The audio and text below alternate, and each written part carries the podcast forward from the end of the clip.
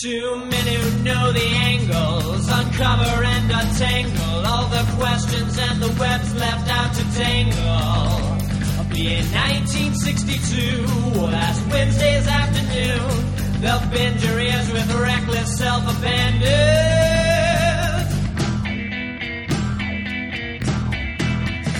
The amazing spider talk. The amazing spider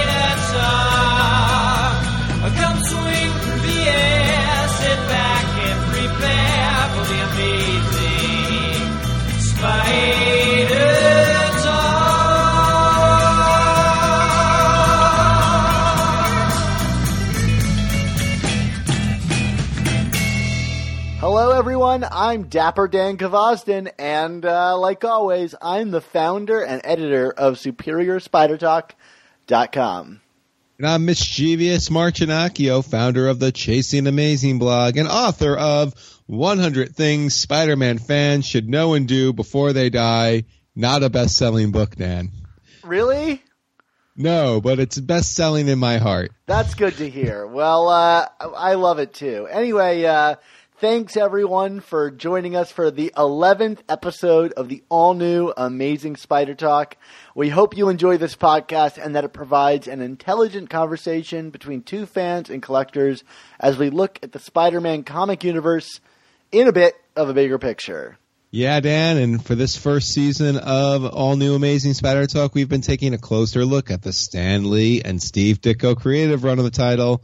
Last time out, we talked about all the major stories that have been remixed for the origin story of Spider-Man. But this week, we're going to go back to a different direction and we're going to talk about the story that ended Ditko and Lee's run on the book and inspired countless additional stories. Yes, we're talking about the mystery of the Green Goblin's identity. And, and more specifically than just the identity, we're talking about that mystery itself. The lead up to the reveal. How have mysteries become an integral part of Spider Man?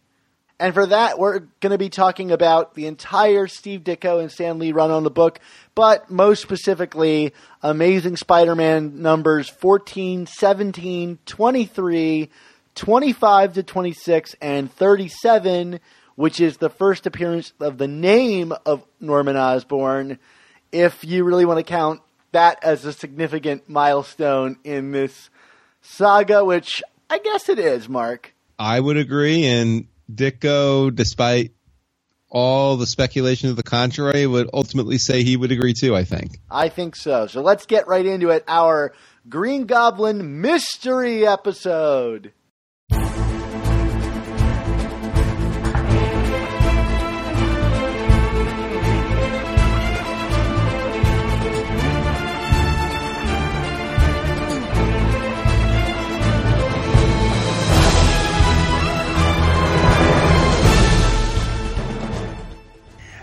Trying to show how strange events can affect people and and how sometimes people act in an irrational way. And the most important thing to us in our stories is to give you the reader a whole group of characters who all act differently. Just the way in real life you take a lot of people and no two of them will ever act the same. And that's why we have a Norman Osborn, who's a wealthy, successful businessman, but he still has, has a screw loose up here somehow. And, and his son, who really isn't as bad as Norman, but wants so badly to impress his father that he goes off the deep end and he's willing to do something bad to impress his father, which of course he should not do, and we hope that's that it's obvious to the viewer that these are people who are somewhat mentally disturbed, and they're certainly not characters to emulate or to imitate.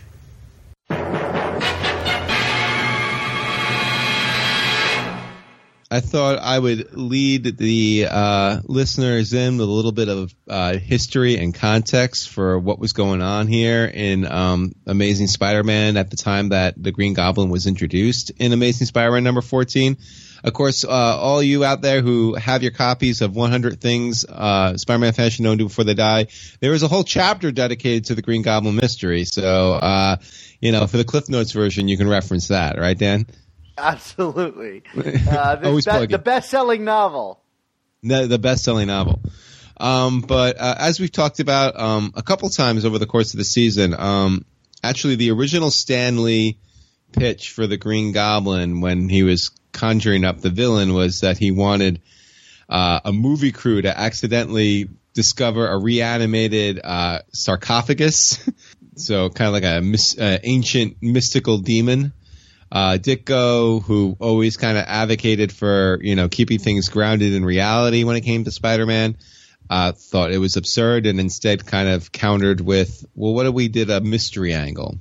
That you know, a long-running mystery villain uh, that we would kind of drop clues and whatnot over the course of many issues before revealing him as somebody. Now, did this So- predate the Crime Master? It did predate the Crime Master.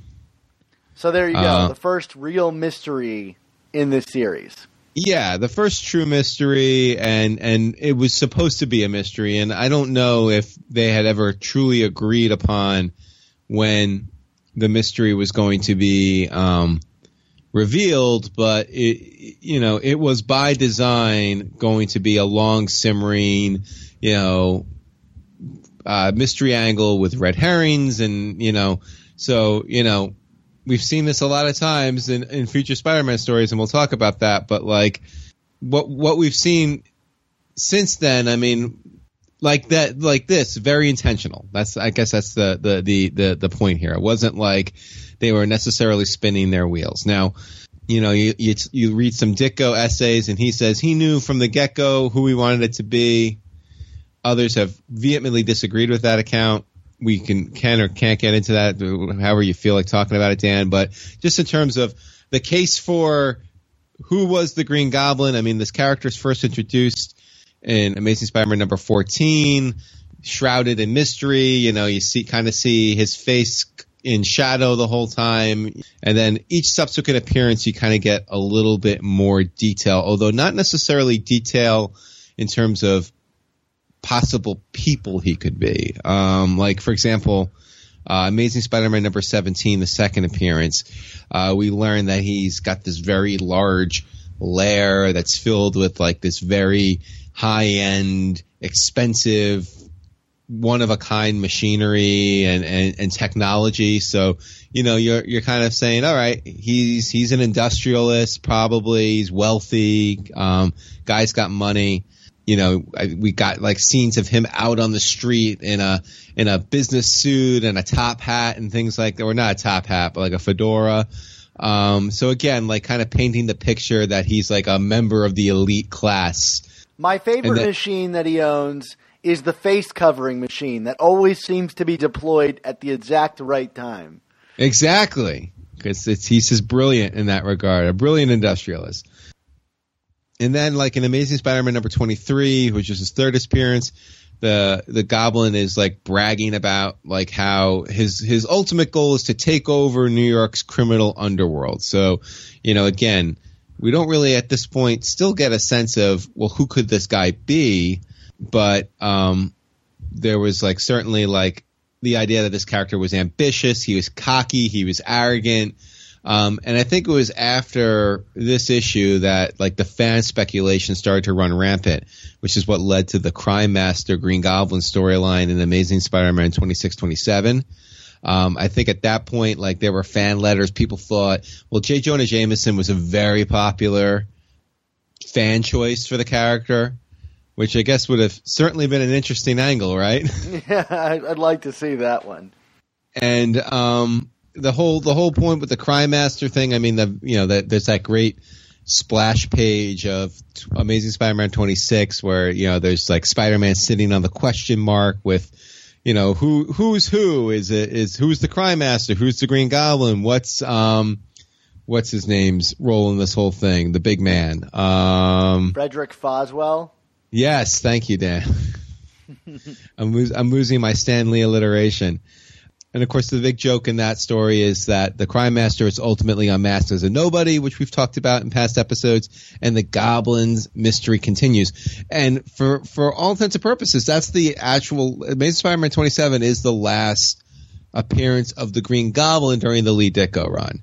You know, only to put a pin in that because uh, about 10 issues later, the second to last issue of um, Amazing Spider-Man uh, this, that Ditko had worked on, that we are introduced to Norman Osborn, and you know, just some key things about Norman Osborn was, you know, Ditko talks about, well, I, I even gave him distinct hair. So there was, there's always been, a, there's a reason for the hair. We finally learned.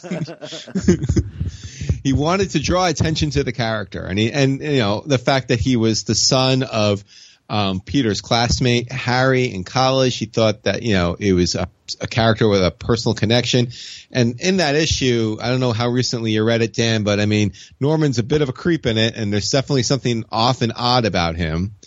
Um, and he actually did appear in the um, the first Crime Master issue, but just he's unnamed at that point. But the character is there. At like a gentleman's club. Correct. With Jameson. Yeah. So, you know, again, kind of placing him in that in that zone.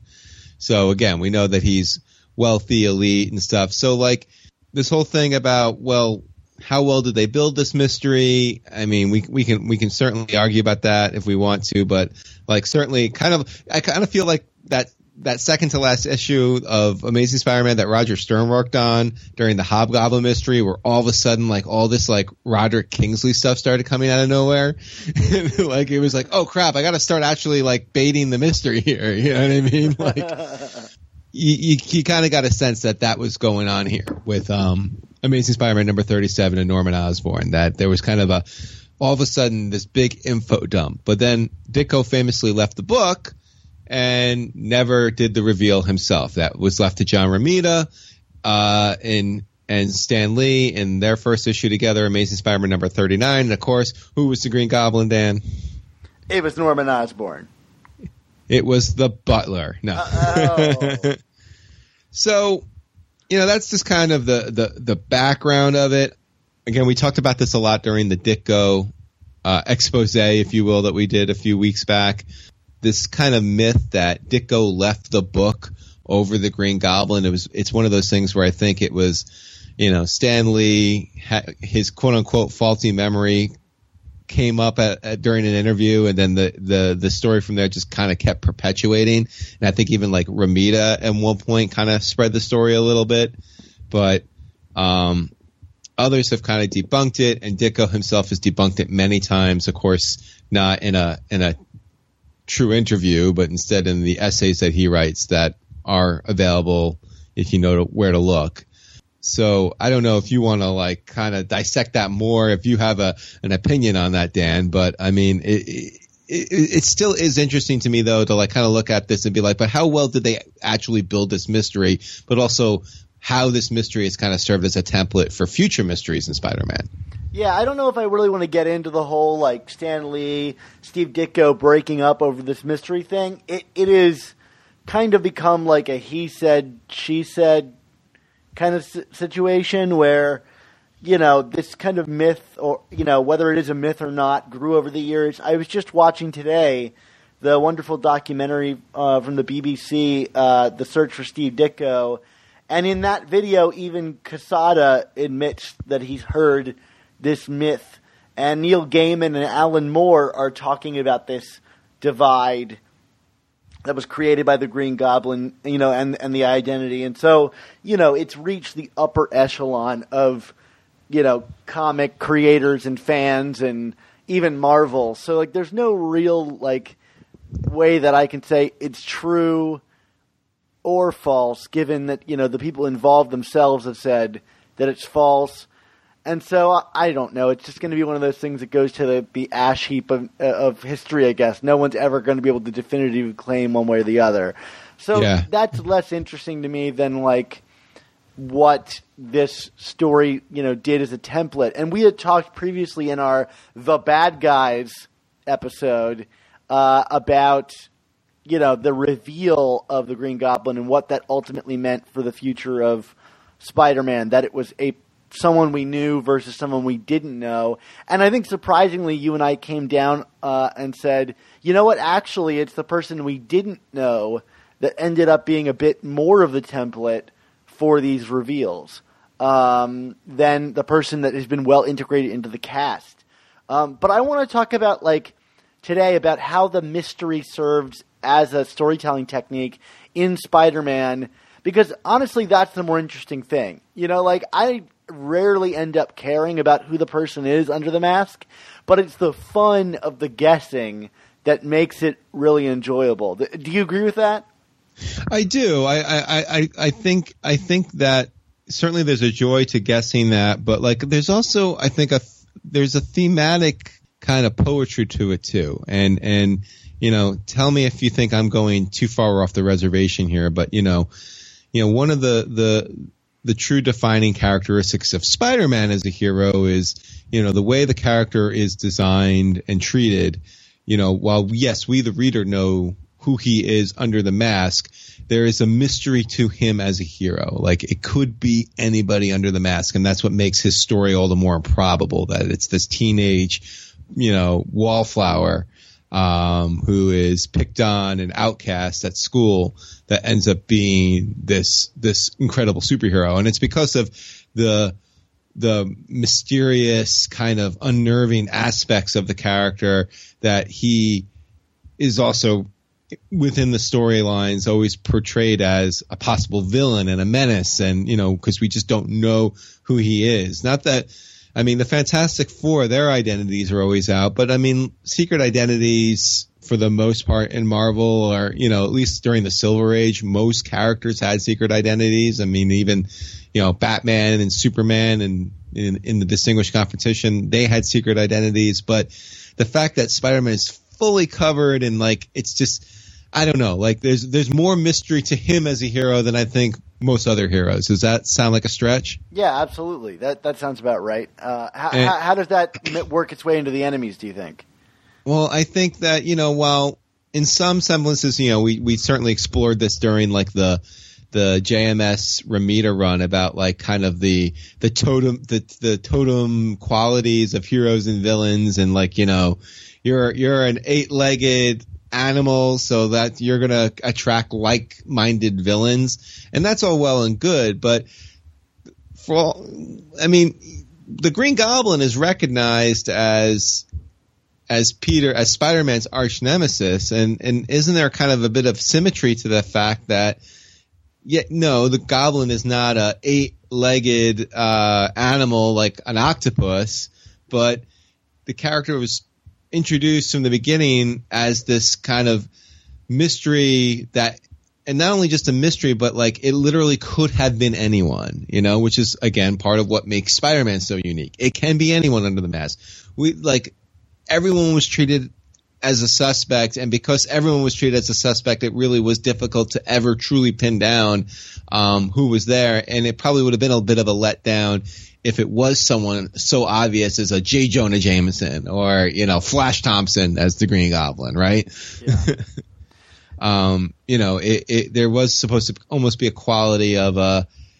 Well, of course, it wouldn't be someone that you really were suspecting. I mean, you know, we had just met Norman Osborn before the character was finally revealed, but like it, it, it's it's not so much uh, the fact that it was that Norman Osborn became Norman Osborn, but it was that it, again, it kind of accentuates that idea that it can be anyone. It could be someone that's close to you in a way you didn't quite realize they were close to you. So that's like the Harry connection. So I like again, like I, I feel like in its very own roundabout way, whether they intended to or not, like th- this mystery feels very much at home in Spider-Man because it kind of ties into who Spider-Man is as a character. That's really interesting. Uh, when, when, we were t- discussing this topic, uh, to build on what you said, like I was thinking about other superheroes eh, who you know might use the mystery element, and I was thinking about Batman, you know, the self-professed detective in detective comics, and how very few of his villains are actually mystery characters. I can think of like the biggest one perhaps being like Hush and that big story around who is Hush and the mystery of Hush. Um, but so many of the characters are, are are known for their kind of you know uh, uh, alternate identities from the get go. Even even the Riddler, you know, Enigma, we know him, you know, uh, Right. straight away. You know, and that's funny to me that he, as a detective character, doesn't really rely on this trope too much, other than maybe that Hush storyline. And and I guess a few of his kind of like you know stories where it's like okay, there's a big bad behind all of these people that are attacking me. Who is it? But it's not very often like a who is the guy behind the mask mystery, which is what we get in Spider-Man. Right. But Spider-Man himself is not a detective character, and it got me thinking about how these stories were told. And very um, infrequently is Spider-Man actually interested in the mystery. He's never really trying to discover who the person in the mask is. It's really the audience that is wondering that. You know, I guess Spider Man might wonder who the Green Goblin is, but the tease is really for the audience. You, you know what I mean? Um, yeah. Spider Man is so often just trying to stop them, but there's never detective work being done by him. And I, I find that so interesting that it's up to the audience to piece it together, and it's very rarely Peter Parker's MO to figure it out. What do you think about that? No, it's very interesting, and again, it's kind of reflective again as as to what has always made Spider-Man unique as a character. Because again, like in the in the audience, it's always about who is the mass menace, but like outside of the Green Goblin, the other you know Spider-Man's rogues gallery isn't sitting there being like, you know, who is this guy? They're just trying to do their thing, and they get ticked off when Spider-Man interferes. You know what I mean? It's it's the audience that watches Spider-Man do do, his work uh, within the comic that wants to know who he is and is intrigued by the mystery of it. So again, it, it kind of plays off of that angle a bit. Yeah, I was just trying to think like of any instance where these masked characters pop up and Spider-Man does like proactive work to figure out who they are. He's mostly just reacting to them at any given time. So it's like it's weird that this mystery element has so taken over Spider-Man but still remains almost like a B-level plot within the book, even though it's like one of the biggest draws to this title. Uh, which I guess we should talk about how much mystery is a draw to reading a Spider-Man comic. Yeah, I mean the the fact of the matter is, Dan. I mean this this storyline. I mean, in addition to, I mean, I do feel even if the ultimate reveal was maybe without the power of hindsight wasn't like the most brilliant reveal ever. I still feel like this is like a well done, slow burn story, like like well executed, right? Yeah. Um, like I mean, they certainly just kind of bring you along far enough to keep you guessing, but not you know not without really getting frustrating about it. um, but um, it only lasted like two years. Well, I mean, I guess that Right. seems like forever now. Like, right, right. Could you But imagine the if the Man in Red thing lasted two years? Right. um, but at the same time, like this, yeah, like I mean, you mentioned one, the Man in Red. I mean, this this this template has been reused so many times in Spider-Man, like like, and far more than I mean, you mentioned you talked about Hush and Batman, but like I, I can't think of any other hero that. I mean, not even talking one mystery villain, but so many of these mystery villains. I mean, like, you know, maybe every hero's got at least one or two of these stories, but like, you know, we were kind of going back and forth over text message to about, you know, to make sure we covered them all. And then we were even kind of saying, well, does this one count or does that one count? And, um, you know, there's, there's, there's something to be said for that. Um, but like, you know, off the top of my head, in terms of like characters and, and storylines that I feel truly were reflective of the Green Goblin mystery. So like these were villains that were introduced first without any kind of um, clue or semblance of who it might be and and trying to figure out who exactly they were was a big part of a of a of the story's game you know? Like so um, who was the who was behind the mask or behind a certain thing?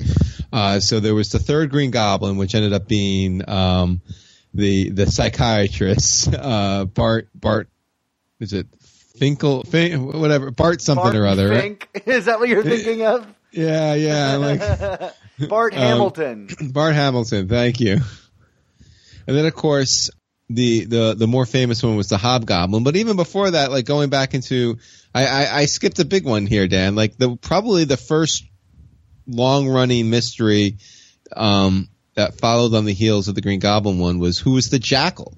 And Gerry Conway, who created the character, I mean he he even cited the Green Goblin and the Crime Master stories as as his inspiration. He thought it was really cool that Spider-Man in the Ditko Lee years had this like mystery villain angle, and he wanted to do his own version of it. So, uh, you know, it would make sense that you know Jackal was introduced in um, Amazing Spider-Man number one twenty nine, and you know he kind of started out as being the guy behind other villains that were appearing, like the Punisher, the the, the famous Grizzly, um, one of the greatest villains of all time, probably. um, sorry, Gerry. Uh, um, before eventually it was revealed, and again, it was like a character that we knew about and was from Peter's past, but like Miles Warren, you were kind of like at the time like.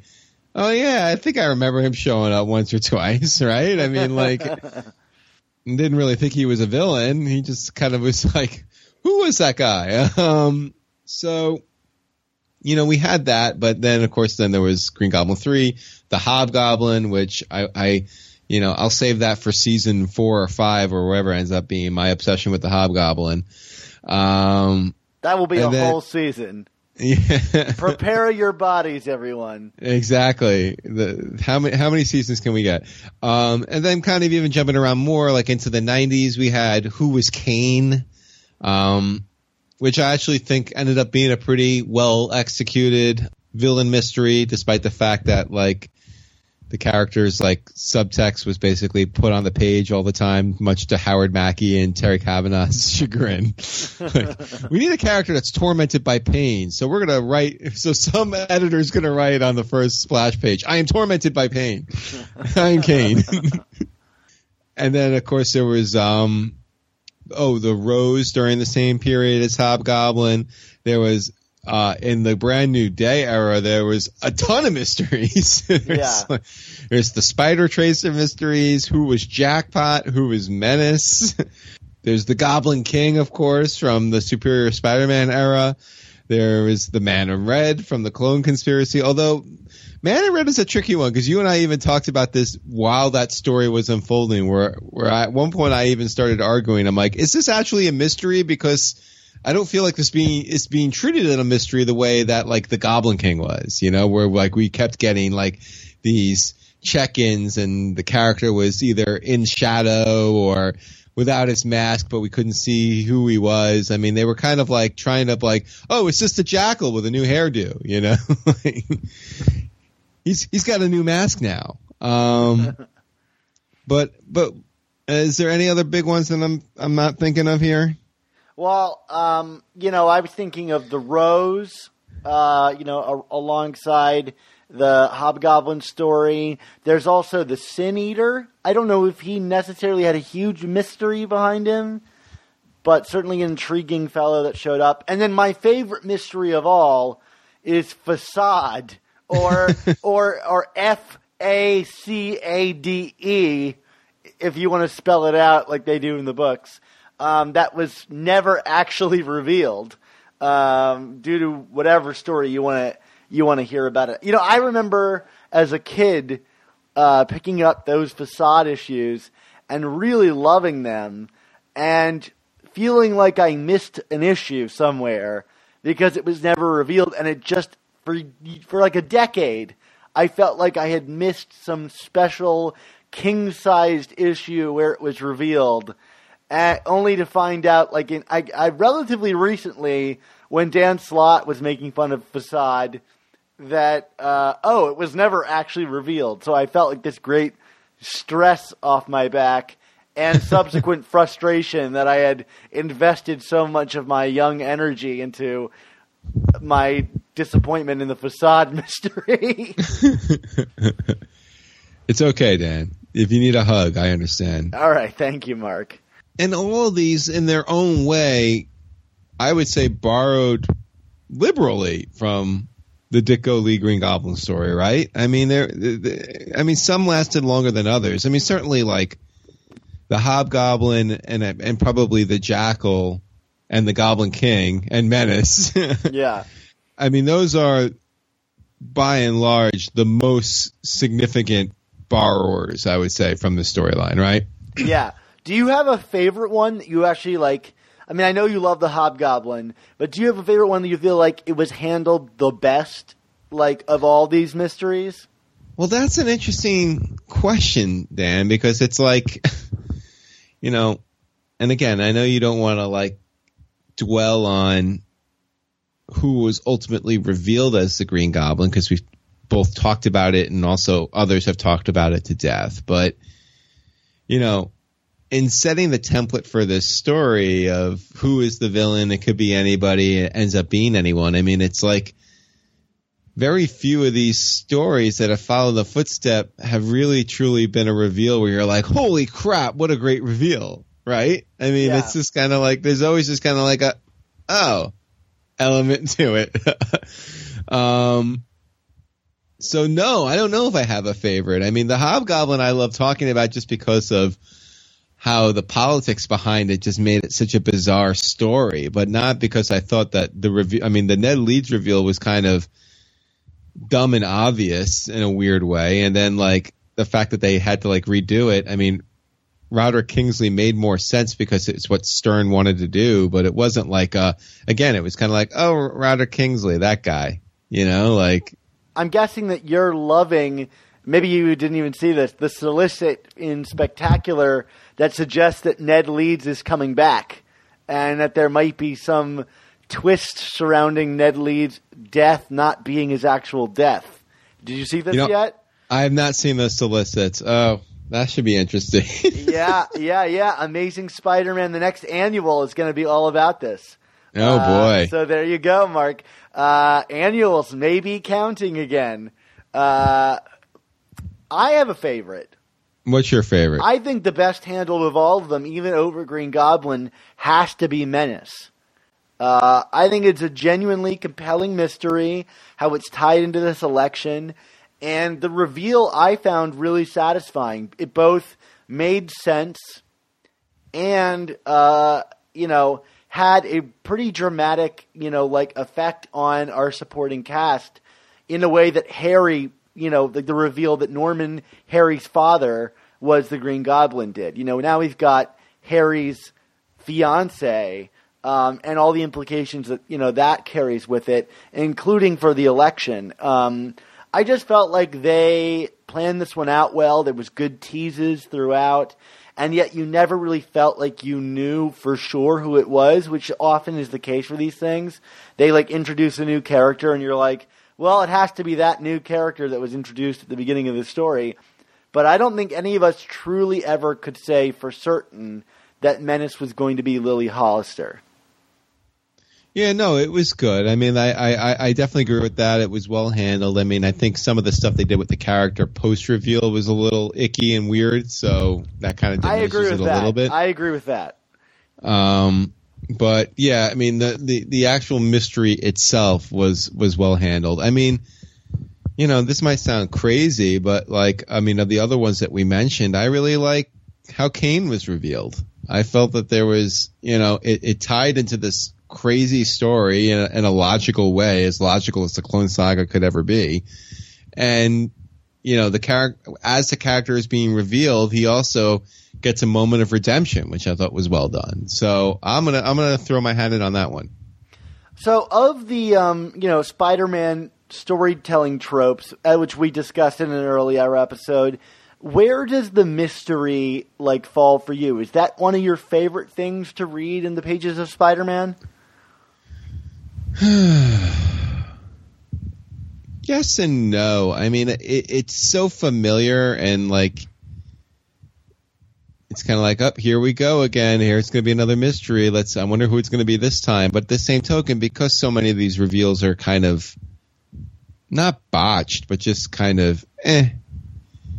Like it also feels a little. It, it could be a little tiring. But yeah, I mean, I don't. I don't mean to kind of be a letdown with that, Dan. It's just, but I mean, what I mean, what about you? Is I mean, do you think is this like something that you look forward to, or do you kind of? I mean the fact that when we were discussing Man in Red, that I was like ready to like concede this is not a mystery. They wouldn't do another mystery. They just did a mystery. You know what I mean? Like, yeah, I agree with that. I mean, I think Man in Red was kind of tiring, especially because of how it was handled. But I, I think back to the Superior Spider-Man days and the Goblin King and the fun we had speculating about that. I, I have to admit, I find the mysteries really fun to kind of like it's almost like a test of my Spider-Man knowledge and how much I can kind of figure out the writer based on you know all of my reading through the years. Um, the reveals very rarely live up to the mystery, which is I think why I like the Menace one so much because I felt like it kind of did, even if subsequently they messed up the character. I, I have to admit I like it. It's like a pop quiz on my Spider-Man knowledge in some way. Can I place it together based on the clues I'm given? Um, but they do get tiring. They need to be like paced appropriately, and they you do need to have some kind of confidence in the writer. You know what I mean? Like after the botch of the Goblin King, like it was hard to give a lot of credit to Dan Slott that he might pull it off again with the Man in Red. I think if the Goblin King hadn't been so botched, we would have been a lot more excited about the Man in Red story because we'd be like, oh, you know, like this is one of these. Um, so yeah, I'm I'm excited by them, but I have grown wary uh, of them because, I mean, I'd say nine out of ten times they're botched.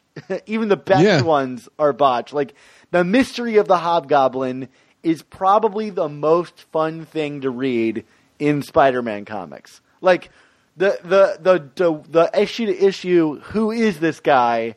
Is a blast to read. Um, and we've gotten a decent reveal in the subsequent years, but uh, you know, it's like it's almost more fun to get that tease than you know to get the ending. It's like when a movie comes out, you know, a trailer's released, and you're so excited for the movie, and the movie ends up being disappointing.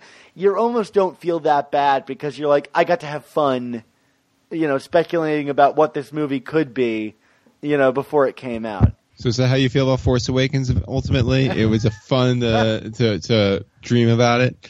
No, not really. So maybe maybe I'm maybe I'm lying, but but I'm I'm I'm all hyped all over again for the Last Jedi. So I'm a I'm an eternal sucker, is what what I'm gonna say. Excellent. Well, we, we we can have our movie debate another time. Anything else about the mystery you want to hit upon before we transition out? Do you think these mysteries, um, uh, like, are used? I mean, I, I think they are largely used for this, but like, how do you think these mysteries have impacted the legacy of some of these characters? Like, do you think that it artificially inflates the value of characters over others in the in the Spider-Man uh, enemies roster? I mean, I don't know if you would say artificially, but like I, you you do have to treat a lot of these villains that are introduced via a mystery that, there's more of a special attraction quality to them. I mean, you know, again, we, we talk about how much we love the Hobgoblin mystery in the beginning, and and you know, on on its face, the Hobgoblin is just you know a, a, a knockoff of the Green Goblin, but because of the special attraction quality to how the character was woven into the story, he instantly got elevated. And I think that's, that's appropriate, you know, like if you're to kind of do, build a mystery and really put effort into creating this aura to a character, the character should, should be elevated as a result. I feel like, you know, the Jackal is kind of one of a small handful of villains from kind of like the post Silver Age to stand the test of time, probably because of the mystery attached to the character when it when he first came forward. You know, like it certainly wasn't the costume. No, sorry, sorry, Ross, Andrew, and Jerry. Yeah, I mean, there's probably some characters here where you're kind of like, you know, would they even matter at all if Like there wasn't a mis- We're still thinking about facade. Right. We're still thinking of facade or like even like the rose. It's kind of like, you know, the rose was more or less a way for DeFalco and, and friends to not completely blow off Roger Stern's vision for the hobgoblin, but to still, you know, to still be able to like go in their own direction. Cause I mean, the whole thing with the rose was it was supposed to be Roderick Kingsley and uh, the Hobgoblin was going to be revealed as um, Richard Fisk, Kingpin's son, and instead it was well, it wasn't the completely the other way around, but you know, it was Roderick Kingsley was going to be the Hobgoblin at, at the end of the day. Um, so, but yeah, I mean, what I mean, do you disagree with that? I mean, do you feel that some of these other characters? I mean, I, you know, I'm I'm I'm gonna always feel a little more intrigued by a mystery villain than like another appearance by Electro or Sandman. Yeah, I, I totally agree. I mean, like I said, I have fun with these, you know, and uh, you think about like what they actually did. Like, what did the Rose ever do to Spider-Man? Were they ever really in the same room with each other, like outside of a handful of times? Right, Um, and right. yet, and yet, we really like the Rose, uh, but his impact was minimal. It's the mystery. That's the fun of them. Is the mystery, Absolutely. and also mysteries are perfect for se- sequential comics. I mean, you have to sustain something. Why not have that sustainable thing be a mystery? Yeah, definitely. And and the way the these stories always seem to be, you know, spaced out. You you know you might miss like a mini arc within the arc, but you could always catch back up again. Yeah, absolutely. Well, Dan, and and to all of you out there, thanks for joining us for our eleventh episode of our first season of the all new Amazing Spider Talk. Uh, Dan, our next and last episode of the season will be in two weeks, December fifteenth. That's also when the Last Jedi's coming out, Dan. Whoa! Like, are you even going to be able to record for this, or are you going to be camping out getting your tickets? I'm I'm I already have my tickets, so luckily uh, it will be saved. But our listeners will have to make the hardest decision of their lives. Do they listen to our show or go see The Last Jedi? Or just listen to our show in the line for Last Jedi? Yeah, I was going to say, why not both? There you go. There you go. But anyway, what, what's going to be the, the title of that show, Dan? Yeah, um, you know, going going back to uh, Stephen Colbert, uh, the next the next episode of our show is going to be called "Best Run Ever" or "Greatest Run Ever."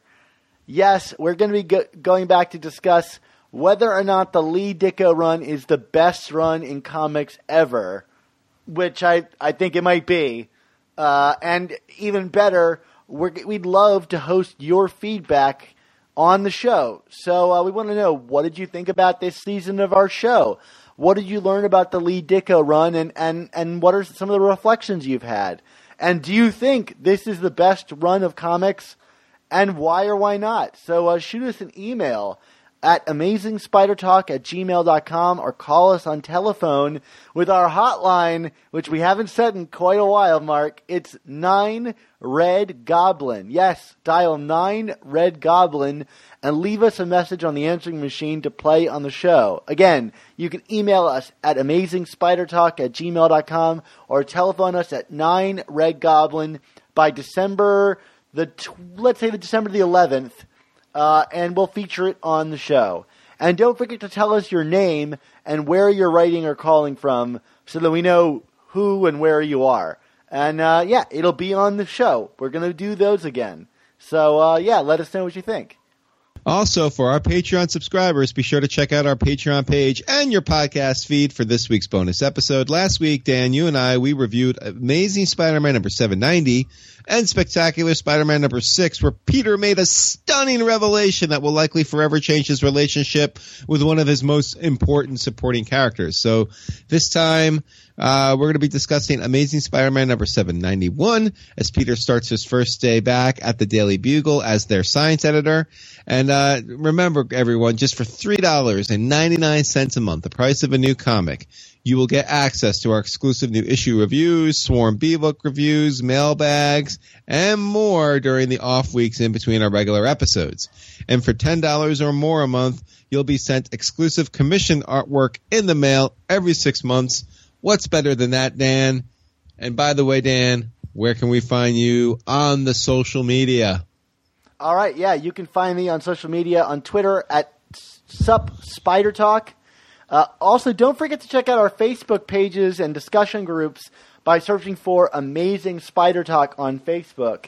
There's a lot of awesome conversations going on there. I actually recently just found what I'm calling the first official in canon reference to Papa Jonah. What did you think about that, Mark? Yeah, I like that a lot. I, I, I gave many, many thumbs up in your menchies on that one. yeah, yeah. That would be from Unbeatable Squirrel Girl number 20 Papa Jonah is name checked. And uh, Mark, I'm just going to say it.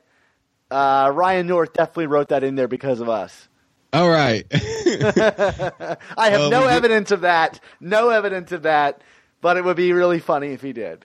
Well, our reviews have ended up on the back of a couple of trade paperbacks, so you never know. You do never know. What about you, Mark? Uh, other than those trade paperbacks, where might we find uh, y- you on the internet this week? Well, um, you can always find me on Twitter at chasing ASM blog and, you know, find me when I do get the urge to write on chasing amazing blog and superior Spider-Man dot uh, spider talk, excuse me, dot com. I misnamed our site, Dan. Terrible, terrible. Uh, and of course, you can continue to order your book, 100 Things Spider-Man fans should know and do before they die.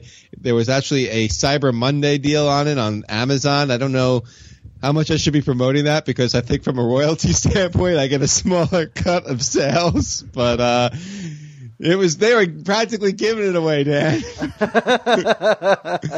I also wanted to uh, mention again because uh, we've forgotten to plug it. The Ultimate Spin podcast, our brothers sisters show, all about uh, Miles Morales and Spider Gwen Stacy. I've been making a lot of appearances on that show covering Spider-Men 2 and the the huge disappointment that that is that book. Um, and also talking uh, about Bendis's departure from Marvel, which is a big piece of news that Mark and I really haven't discussed.